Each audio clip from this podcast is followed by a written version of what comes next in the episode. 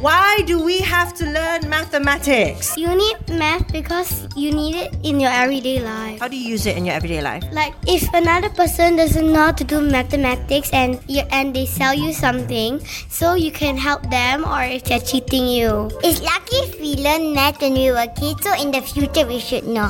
For example, my mother don't know maths now, so she won't help us with our math homework. So we learn maths so that in the future we can help our kids with their maths homework. That's very true. Maths is important because we use maths for nearly everything. For example, you work, you have to like use math sometimes. Uh, you also need to know math because when you have kids, when they have homework, you won't be able to know how to teach your kids, and then your kid will just suffer of doing everything wrong.